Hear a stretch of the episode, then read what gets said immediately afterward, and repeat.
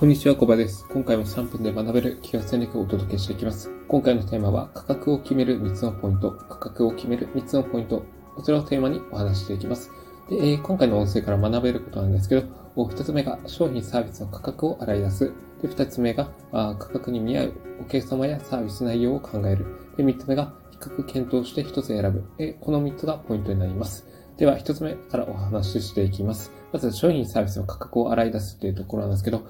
価格はやっぱり商品サービスであったりとか、まあ、どういったお客さんにえ提供するかによって、まあ、そこら辺は変わってくるんですけど、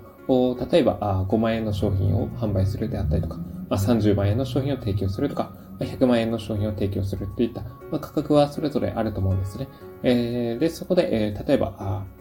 まあ、5万円の商品を提供するとなれば、あまずはそうですね。まあ、月1回のコンサルティングであったりとか、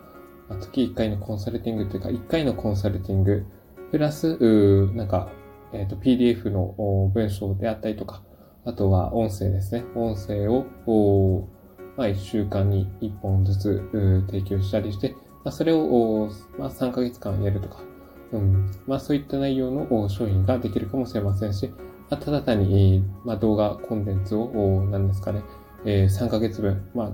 えー、用意するとか、まあ、全部で、えー、時間にすると、まあ、どうでしょうか。1時間の動画を1本作るとしたら、それを30本提供するとか、まあ、それを30日間かけてやって、っていうのもありですし、えー、そうですね。まあ、実際に、えー、オンラインではなく、オフラインでの、まあ、セミナー、プラス、まあ、グループコンサルティングみたいなのをやるのもいいかもしれませんし、まあ、それぞれ、えーまあ、価格に合った、あの、商品サービスの形態ってあると思うんですね。うん。で、次が、あの、30万円は、例えば、あの、サービスの期間が30日間ではなく3ヶ月間。で、そして、えー、まあ、月1回のコンサルティング、プラス、うまあ、24時間365日対応のメールサポートであったりとか、あとはそうですね、うん。あとはコンテンツ、まあ、デイリー音声みたいなのを送るとか、まあ、そういったこともできますし、うん。あとは、そうですね。あとは、まあ、プラス月1回のセミナーみたいな感じで、えー、まあ、それを、なんですかね、コミュニティみたいなのを形成して、それをやっていくっていうのもありですね。で、あとは、3つ目の100万円で商品のサービスを提供する場合ですけど、まあ、これを、えっ、ー、と、半年もしくは年間プランにするとか、いう感じで、えー、まあ、月1回のコンサルティング、あれしかり、月1回の勉強会しかり、えー、まあ、紹介制度ですね。まあ、生徒さんの商品サービスを、まあ、えー、作ってそれを、まあ、できたらそれを紹介するみたいな感じのものもいいですし、あとは旅行とか、あそういった、そうイベントを、に招待するとかいう感じですね。あイベント、うん、旅行とか食事会の時とかっていうのは、まあリラックスしてて、えー、普段聞かれないような、まあ本当に秘密みたいなのを聞くこともできたり、まあその人の先生であったりとか、まあ講師の方ですね。まあ、そういった方の良い、えー、なんですかね、ミラーニューロンというか、まあ、影響を受けることができるので、まあ、それはものすごく価値があると思います。うん。一見100万円とかの高額商品に本当に見合った商品サービスなのかっていう感じはすると思うんですが、実際にやっぱり一緒に旅行とかして、えー、そのリラックスした雰囲気で話したりすると、やっぱりそこで得られるものってやっぱり一生ものになりますし、まあ自然とその先生の、その、例えばまあ収入で、えー、を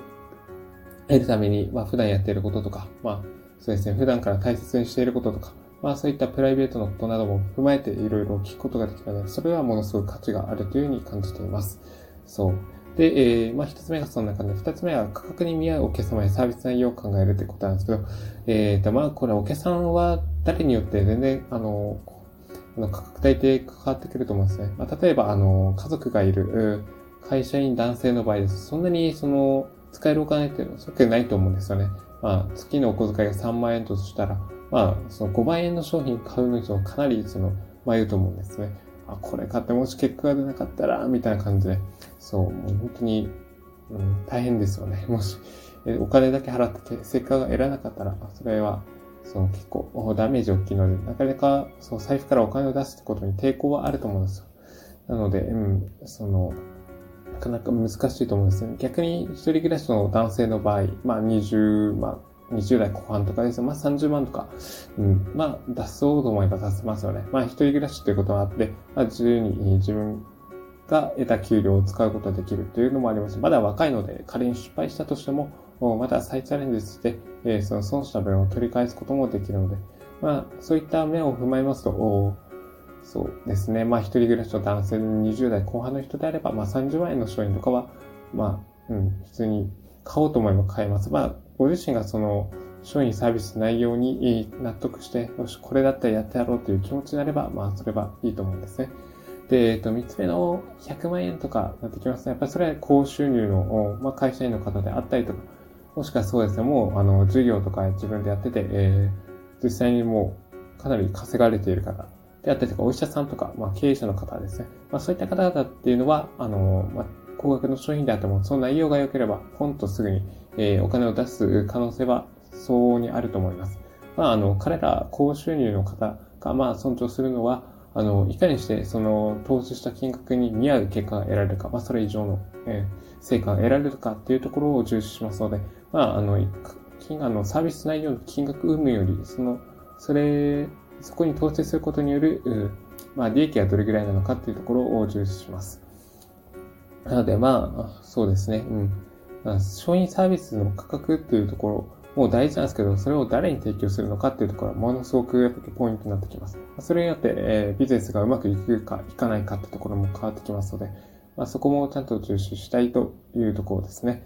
そう。で、まあいろいろそう、お客さんであったりかサービス内容を決めていく中で、えー、まあいろいろそう、案は出てくると思うんですね。で、最終的にそれらをもう書き出したものを比較検討するというところに入っていきます。で、三つ目がその比較検討して、まあ最終的に一つ選ぶっていうところなんですけど、まああの、いろいろ、まあ、書き出すことは大事ですね。まあ、その中で、えー、新しい発見とか気づきって得られると思うんですけど、最終的には、その一つ、うん、まあ、選び出さないといけないというわけなんですね。うん、まあ、それが、どの価格帯のものであったり、誰に対して提供するのか、そのサービス内容はどういったものかっていう、まあ、その良し悪しっていうのは別に、えー、ないと思うんですね。まあ、正解不正解はないっ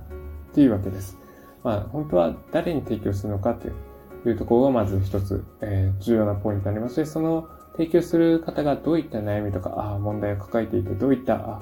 えー、願望を実現したいのかっていうところ、そういったところをきちんと見極めていくことも大事です。で、それに見合うサービス内容とかを決めていくんですけど、そう。まあ、それが全て合致すれば、あとはあなたが、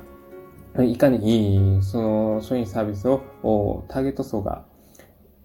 いそうなところで、えー、告知していくか、まあ、それがもう本当にビジネスの成果を大きく、やっぱり、えー、揺るがすポイントになってきますので、まあ、そこを重視されてください。という感じで、えー、まあ、えー、今回価格を決める3つのポイントをお話ししてきました。もう一つ、えー、もう一度おさらいしていきます。一つ目が商品サービスの価格を洗い出す。二つ目が、えー、価格に似合うお客様であったりとかサービス内容を考える。そして三つ目が比較検討して一つ選ぶ。この三つについてお話ししてきました。もし参考になれば、あこの3つのポイントを参、えー、活しながら、えー、商品サービスを考えてみてください。という感じで今回のテーマをおしまいします。今回のテーマは価格を決める3つのポイントでした。ここまでご清聴いただき、ありがとうございました。